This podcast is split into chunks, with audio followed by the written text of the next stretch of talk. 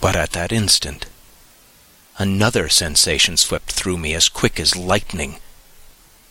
I was conscious of the presence of the Count, and of his being, as if I lapped in a storm of fury.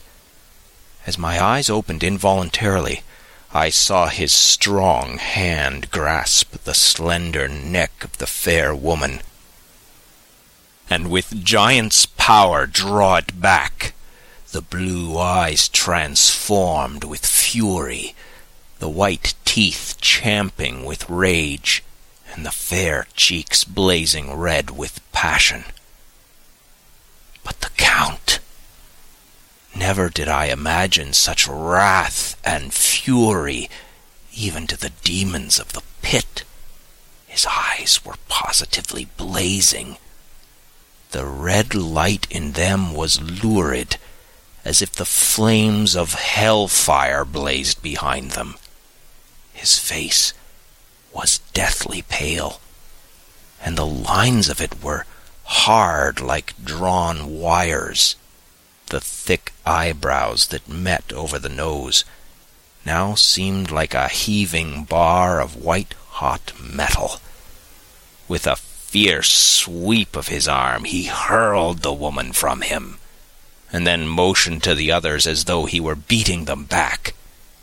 It was the same imperious gesture that I had seen used to the wolves.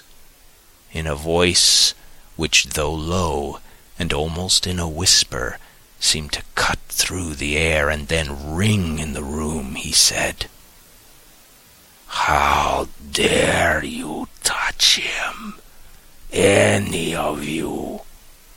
How dare you cast eyes on him when I have forbidden it? Back, I tell you all. This man belongs to me. Beware how you meddle with him, or you'll have to deal with me. The fair girl, with a laugh of ribald coquetry, turned to answer him. You yourself never loved.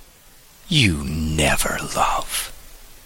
On this the other women joined, and such a mirthless, hard, soulless laughter rang through the room that it almost made me faint to hear. It seemed like the pleasure of fiends.